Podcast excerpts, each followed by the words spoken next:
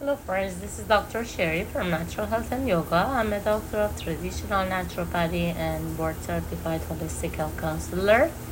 Today I'm going to talk about eyesight and how your eyesight um, is related to sugar craving.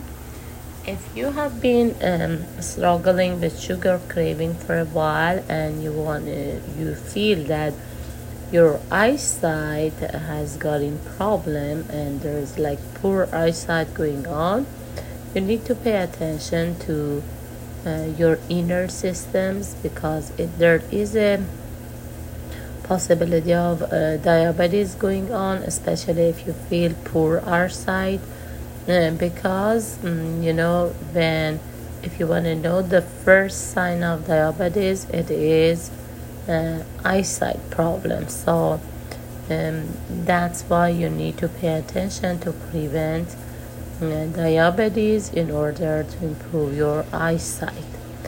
Um, if you have been looking for natural remedies to resolve your uh, eyesight problem resolve your sugar craving. This is the best step you can take because it's all about prevention and prevention works the best uh, so try to use natural remedies to prevent diabetes and eyesight problem. Uh, I'll be glad to help you out more.